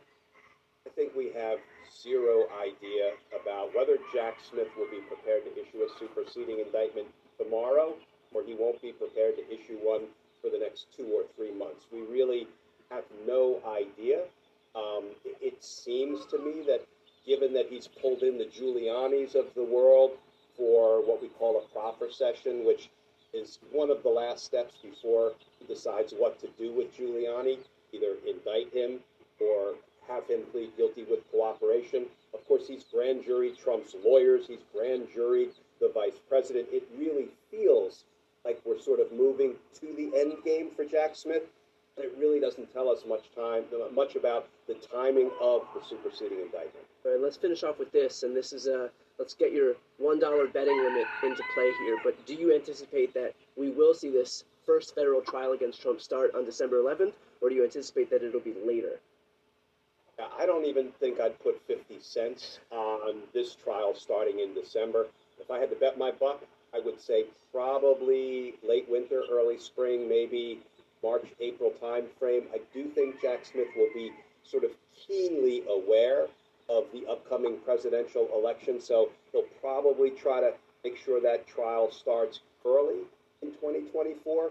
Um, I don't, I don't think it will linger as late as the summer of twenty twenty-four, but I don't think December is all that realistic. Okay, and finally, let's end with this. What is the next major milestone that we'll be looking toward in this case? Well, I think Judge Cannon has set on a status hearing on the prosecution's request for a December trial date and the defendant's objection to that. Um, I, I believe she set that next hearing for sometime in July. I don't remember the specific date. But in the event we don't have another indictment issued before then, I think that's when we will begin to learn more about at least the timing of the documents case moving forward. Okay, great. Well, for anybody watching, uh, obviously, if you want to stay on top of that as soon as it happens, make sure to subscribe. The links are right here on the screen. I'm Brian Teller-Cohen. I'm Glenn Kirshner. You're watching The Legal Breakdown.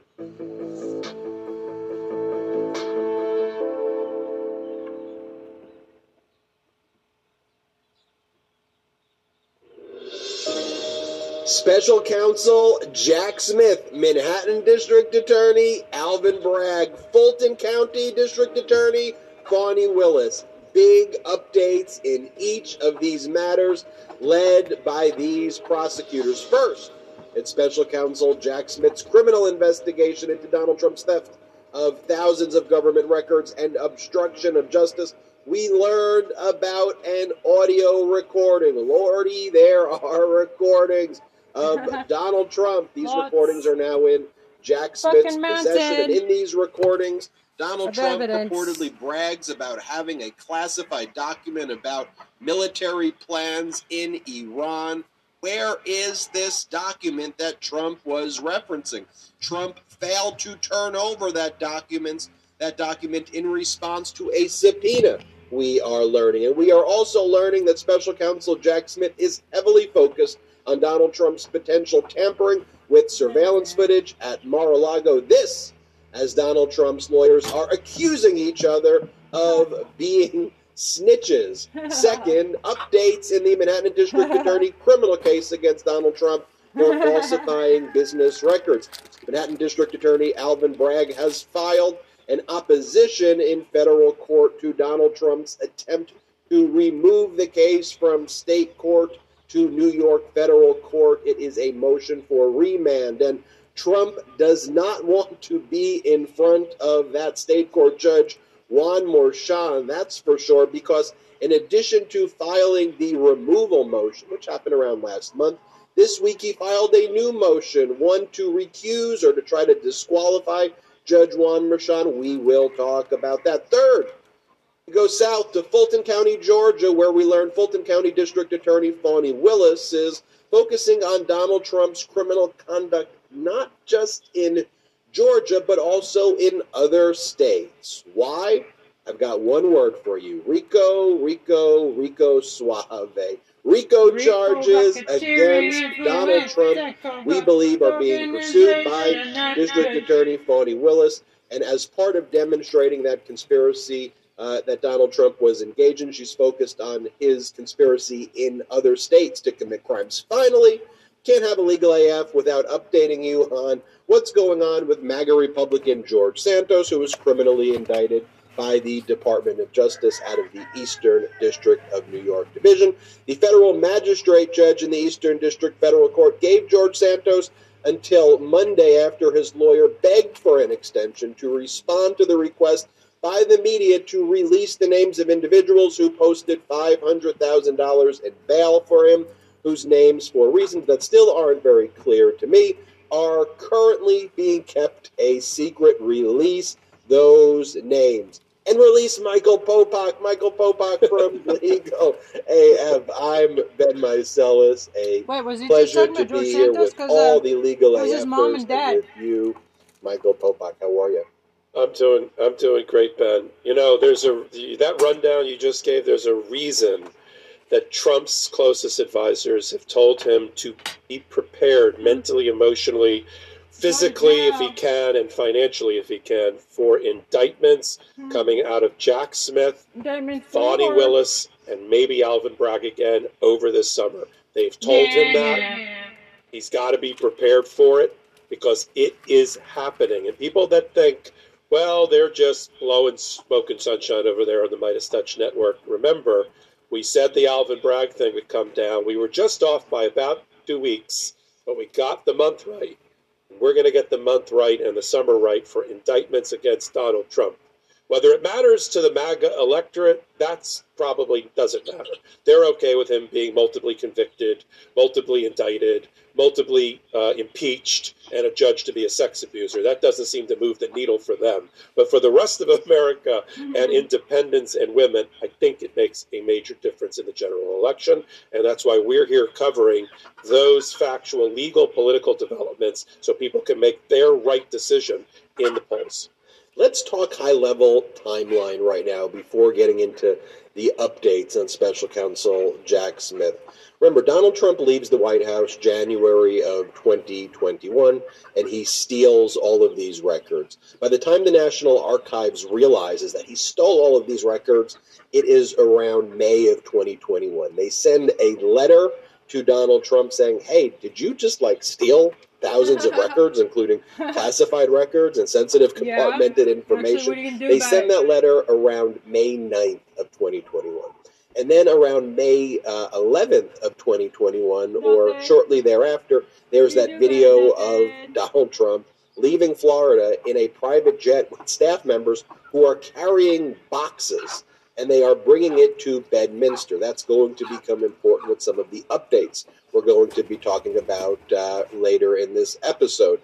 Then throughout the remainder of twenty twenty-one, the National Archives is saying, you need to return these records. Donald Trump is saying, I don't have these records. Then you go to twenty twenty-two. Finally, January of twenty twenty-two, Donald Trump is like, okay, I found some things, but this is all that I have. I'm going to return it. I got fifteen boxes. Donald Trump returns fifteen boxes, lots of newspaper clippings. But when the National Archives opens this in January of twenty twenty-two, they like open up the newspaper clippings. They go, what? There's classified material in here. There's sensitive compartmented information in here. There's information in here that needs to be viewed in SCIFs. It's so highly sensitive. Sensitive compartmented information facilities. So then what does the National Archives do? They have no choice but to refer this over to the Department of Justice. They then conduct an investigation as well, and they start asking Donald Trump and his lawyers like Evan Corcoran what's going on. And then Donald Trump and Donald Trump's lawyers say, we've returned everything. Everything's in the fifteen boxes. We don't have anything else. So what finally has to happen? The Department of Justice has to issue a subpoena in May of twenty twenty-two. They send this subpoena to Uh, Donald Trump, um, and they say, please return any other documents that you have, classified records, sensitive compartmented information, top secret information. You then have Donald Trump's lawyer, Evan Corcoran, who becomes the lawyer who leads the search, and his job is to try to search around in Mar-a-Lago, and he seems to have tried to take that job seriously, but we are learning that Donald Trump may have been playing Evan Corcoran with some of his own aides, someone by the name of Walt Nauta, who we'll discuss more in this episode, who, while Evan Corcoran was trying to conduct the search for classified material, kind of right out of, you know, one of these, uh, like, uh, kind of comedic sketches, although it's not funny because of the dangerous ramifications. You'd have, like, Corcoran go downstairs in the storage room to count, and then you'd have Walt Nauta, like, take the boxes and then move them back to Trump's office and kind of keep hiding it while these searches were taking place. Eventually, Evan Corcoran invites over the Department of Justice Uh, top counterintelligence official, somebody named, by the name of Jay Bratt, to show up at Mar-a-Lago on June third of twenty twenty-two, the day before, now we learn through some of the surveillance footage, the special counsel Jack Smith had Walt Nauta and a maintenance official by the name of Carlos de Oliveira were moving boxes around in Mar-a-Lago um, and kind of shifting where the boxes were located um, that had classified material in them before the D O J shows up uh, on June third as part of uh, the response to the subpoena that they issued back in May. Um, Evan Corcoran is there with Christina Bob. They signed an attestation saying that these are all of the records. They put them in a red weld folder, about thirty-eight documents. They say, this is it. We have nothing else. Shortly thereafter, the D O J did something very, very smart. They issued another subpoena for Donald Trump's surveillance footage. That starts freaking everybody out at Mar-a-Lago, including that maintenance worker, Carlos de Oliveira, who then reaches out to somebody by the name of Yusil Tavares, the I T worker at Mar-a-Lago, who deals with this surveillance footage, who's now gone before the grand jury asking, hey, how does this surveillance footage work? Like, what can they capture on those footage? And are we really going to give this footage over to the Department no. of Justice? Then the Department of Justice learns that Donald Trump has not turned over all of the records. Uh, they file for a search warrant on August fifth. Of twenty twenty-two that a magistrate judge signs on August fifth. On August eighth, they execute the search warrant. They find thousands of government records, including over one hundred additional classified records and many, many, many classified folders that are actually empty as well. Next up, Donald Trump files that motion uh, with Judge Eileen Cannon that delays the process that we talked ad nauseum about here. Um, and then... You fast forward a little bit, the D O J wins that battle. Special counsel Jack Smith gets appointed in November of twenty twenty-two. So about six months ago or so, special counsel Jack Smith's been investigating everything since then. Believes also there's been obstructive conduct since the search on August eighth of twenty twenty-two. I want to give you that framework because a lot of these things that have been uncovered, like a lot of that, a lot of the things we've been talking about, all have happened in under a year, right? And special counsel Jack Smith's been appointed. We're talking about a six-month period where a lot of these discoveries have been made. So with that time frame in mind, because I, it's important that we go back and situate everybody on what's going on here. There's a lot that's happened. Uh, Popak, give us some of the updates that we're now yeah. learning this week. Yeah, that's a great framework. It's it's funny. I uh, you and I talk a lot before we get onto the show, but we didn't talk about one particular thing that I had come across and read. I'll probably end up doing a hot take on it. It's um, there's a draft prosecution memo that's been prepared by former prosecutors who are now in private practice, Norm Eisen, Dania Perry, and others, and they really lay out in one hundred fifty pages exactly what the ultimate prosecution memo, what they would think Jack Smith's would look like back to Merrick Garland, laying out both the chronology that you just put down here for our listeners and followers, almost to a T, and then matching it with about four major crimes that they think would be charged Uh, by uh, Jack Smith related to Mar-a-Lago. This is a Mar-a-Lago draft or model prosecution memo. And all of those things that, before I get to the kind of the new updates, all of those things that you just laid out, Ben, for those prosecutors, of course, they want to, they want that to get out to the public and to get over to Jack Smith, would violate at least four different major criminal statutes. One of them being, first of all, uh, we talked about this before on Legal A F, mishandling of government documents, Espionage Act, eighteen U S C seven ninety-three, little e, National Defense Information, or N D I, being the key driver of that statute, not the fact that it's classified or top secret. Remember, for everybody, there were, thir- on, on Ben's description, there were thirteen thousand pages of documents, ultimately, that, that Donald Trump did not turn over. Of that, we always focus on this one hundred top secret classified, but there were another twelve thousand nine hundred that many of which went R N D I, National Defense Information, and that's what matters for the statute, not the other thing. Then the second crime that they think has been implicated is concealing gov- government records willfully, eighteen U S C twenty seventy-one. Third is obstruction, which is, if you go back to Merrick Garland's press conference when he announced Jack Smith's appointment, he must have said obstruction about six times. Then, so obstruction is eighteen U S C fifteen nineteen in the criminal code. Criminal contempt, which we haven't talked too much about on the show, but is sort of what it sounds like. There is an order from a federal judge.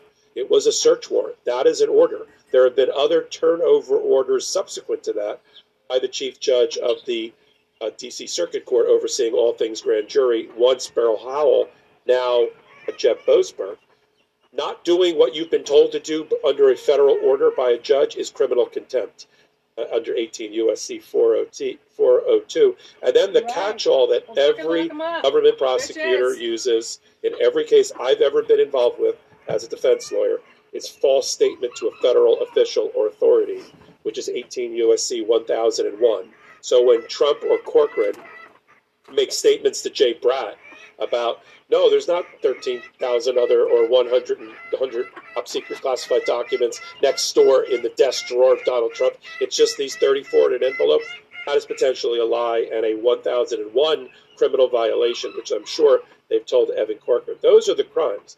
The new information is we've got the convergence of focus on video testimony, video evidence, sorry, video evidence, and then the movement of boxes in and out of the storage room, and the fact that Donald Trump intentionally misled his lawyer, Evan Corcoran, and Christina Bob, by extension, by telling them correctly that all of the documents from the White House that were implicated by the National Archive and the ultimate subpoena and then search warrant were behind one door of one room called a storage room at Mar-a-Lago.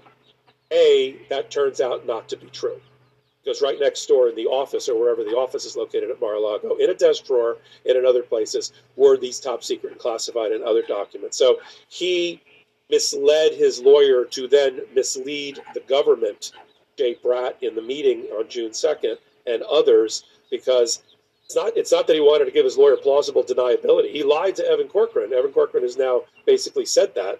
I did not know there were documents in any other place. Now, Evan Corcoran's got his own problem, because you've got to do due diligence and you've got to confirm things before you sign or have Christina Bob sign and say under penalty of perjury, this is after a diligent search, all of the documents that exist. That wasn't true. It's hard to blame your client. Oh, you, oh my diligent search was in one room that Walt Nauta pointed me to and wanted to sit on me while I did the review, and I just took my client at his word. I'm not sure that's good enough. One of the reasons I don't think Evan Corcoran is in the case anymore and had to depart and has gone into the grand jury stripped of attorney-client privilege. So you have the, and then you have the movement on the video cameras, because, you know, any master criminal like Donald Trump always forgets about his own video surveillance equipment sitting out in front of that same set of doors. And on it, because they subpoenaed that information, the government, from the Trump organization, they saw two things. Well, one thing they saw and one thing they didn't see. The one thing they saw was movement of boxes on date stamps that show that before the meeting with Jay, Jay Bratt on uh, June second and after, Donald Trump was having Walt Nauta move boxes in and out of that room, even before Evan Corcoran could go do a search. Go put a few more boxes in there. Take a few more out. And then, okay, Evan, go in. They're all in there now. And then after he after he spoke, they took him back out again. That's what they saw in the video. What they didn't see on the video was missing video. There was missing video that they're trying to get to the bottom of with the uh, with the with the security company that that that uh, runs these things, along with Matt Calamari, Matt Calamari Junior, who were responsible wait, wait. for security ultimately of the Trump organization, and Calamari. Those two have gone in, of course, and testified. So. Then you got the Bedminster, the maintenance worker, who's already been identified by name by the New York Times. He's already gone in with his lawyer a couple of times.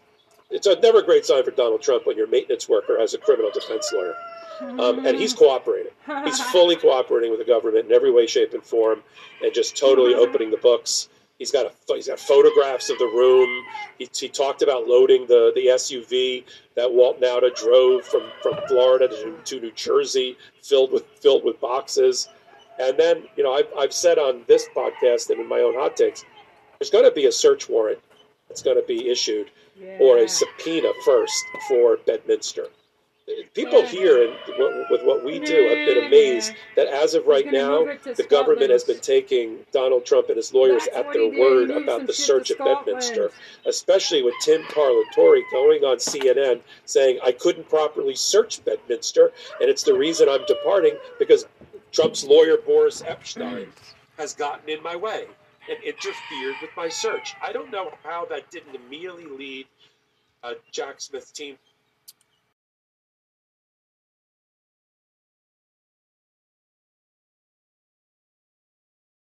Some more Mount.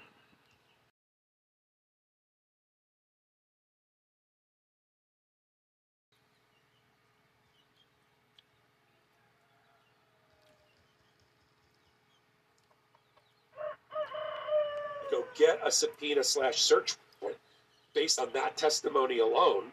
I think we're going to see those developments in, in uh, uh, coming up soon. Ben, did I leave anything out between the video and the and the and the new? I want you to talk about the recording that was part oh, of yeah. this July meeting, but but, but uh, July twenty twenty-one meeting. Mm-hmm. But before at Bedminster, but before going there, here's the thing I want everyone to remember about Bedminster, though. Um, Jack Smith basically cut a deal with the lawyer Tom uh, Tim Parlatore.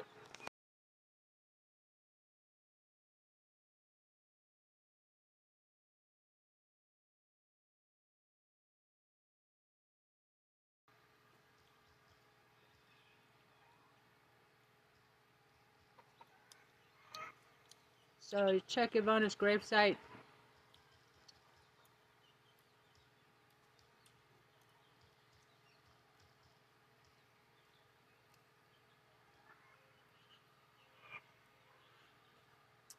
Cash, S C H. No, cash. Forget how to spell cash.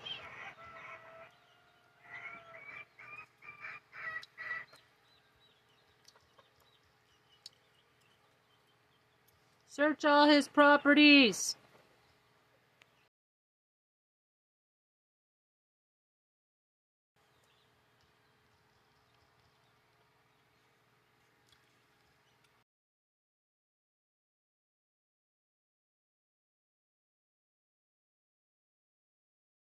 Filed to search all his properties.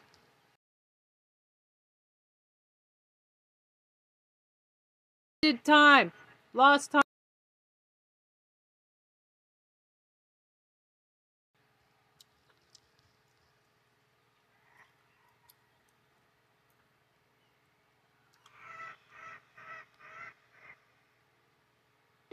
Jim Trustee and some of the others, that those lawyers, who, by the way, Parlatore and Trustee um, have, of all of the lawyers on Trump's teams, have pretty good reputations before representing Donald Trump in the legal community.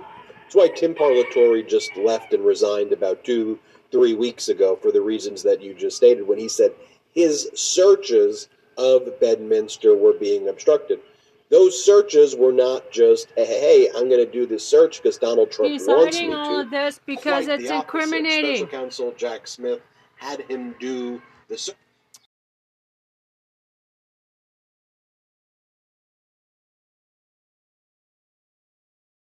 They are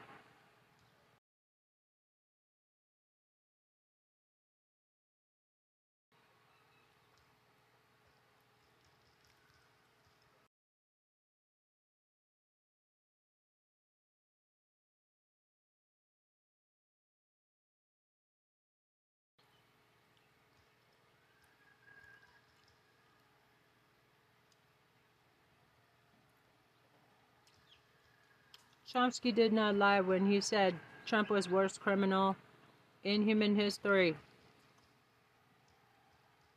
Chomsky.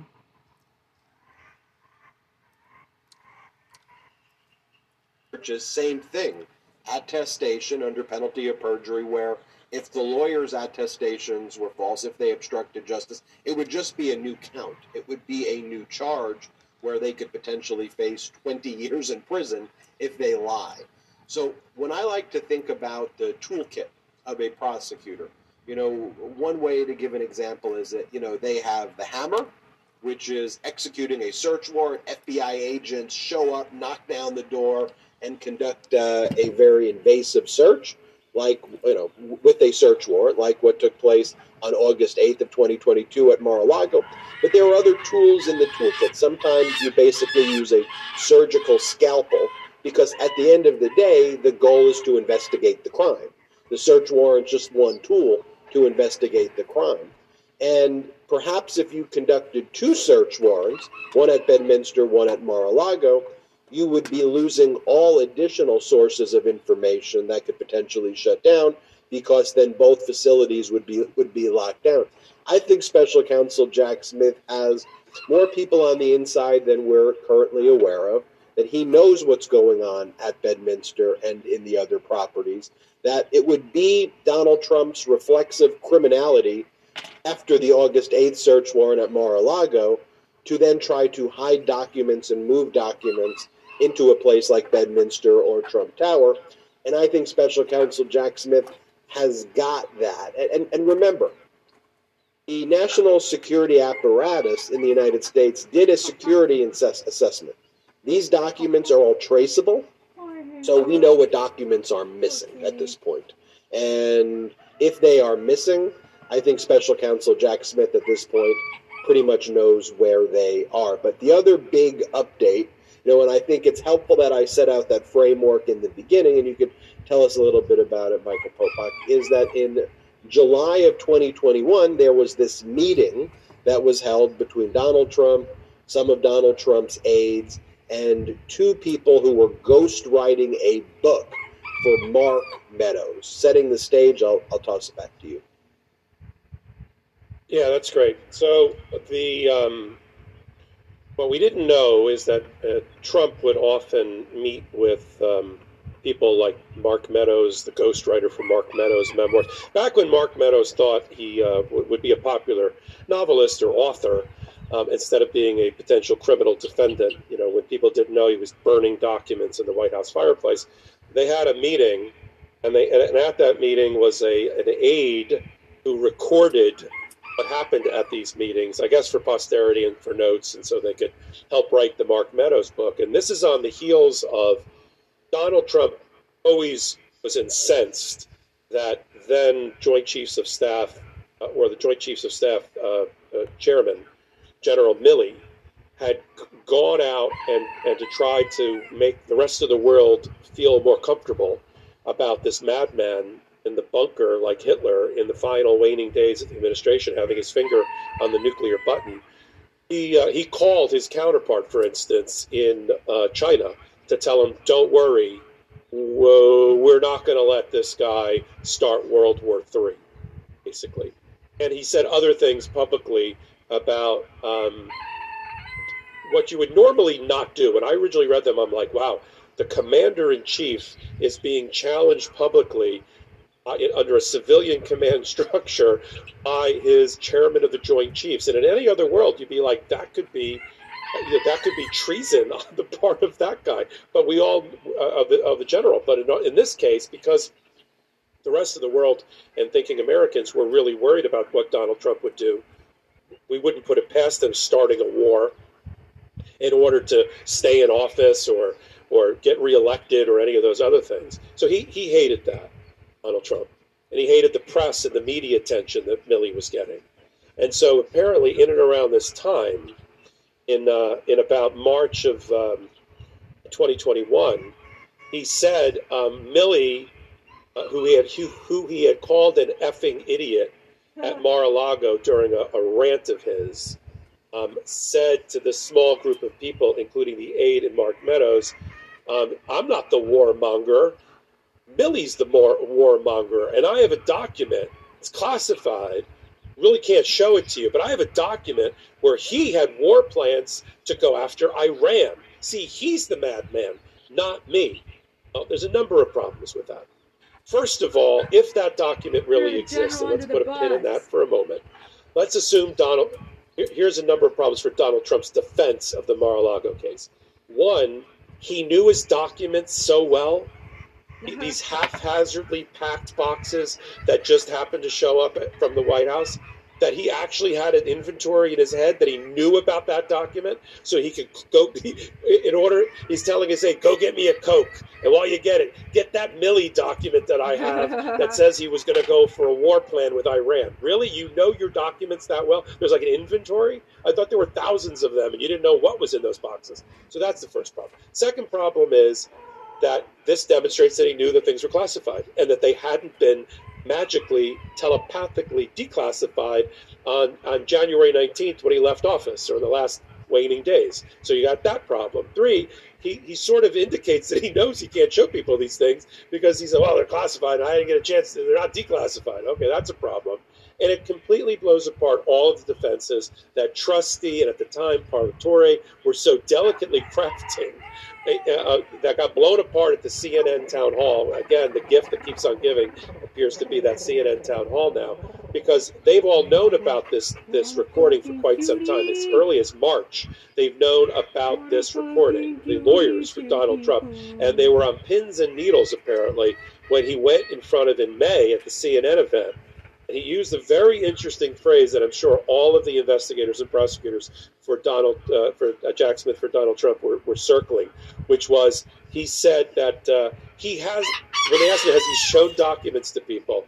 He said, not really, not really, not no, not really, but I could have.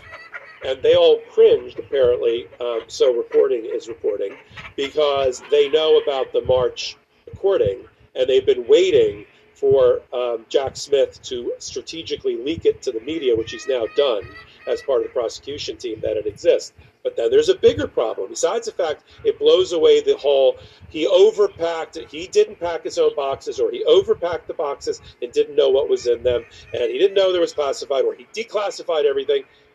All that tape does is destroy almost every one of those defenses that he could possibly have. He doesn't have any other defenses. You know, a reliance on attorneys doesn't work, because he's never relied on his attorneys. They told him he, that he didn't declassify. Here's how you declassify. There's memos about classification that he was given before he left the White House that he ignored. He, he tried to lie to his lawyers. Every lawyer he's ever had about Mar-a-Lago, he has lied to. From the very beginning, when they initially started, quote-unquote, negotiating with the National Archive about the return of documents in exchange transactionally. If you give me the Russia interference documents from twenty sixteen, I'll give you everything that I'm required to return. No, that's not. And he lied to his lawyer at that time, one that we haven't even talked about yet, and told that person to tell the National Archive that all the documents had been returned when there were thirteen thousand sitting over in Mar-a-Lago. Every, remember, every lawyer he's ever had about Mar-a-Lago and beyond, he has lied to, period. And that is the evidence that will go into the prosecution memo of, of uh, Jack Smith. The other problem is, does the document even exist?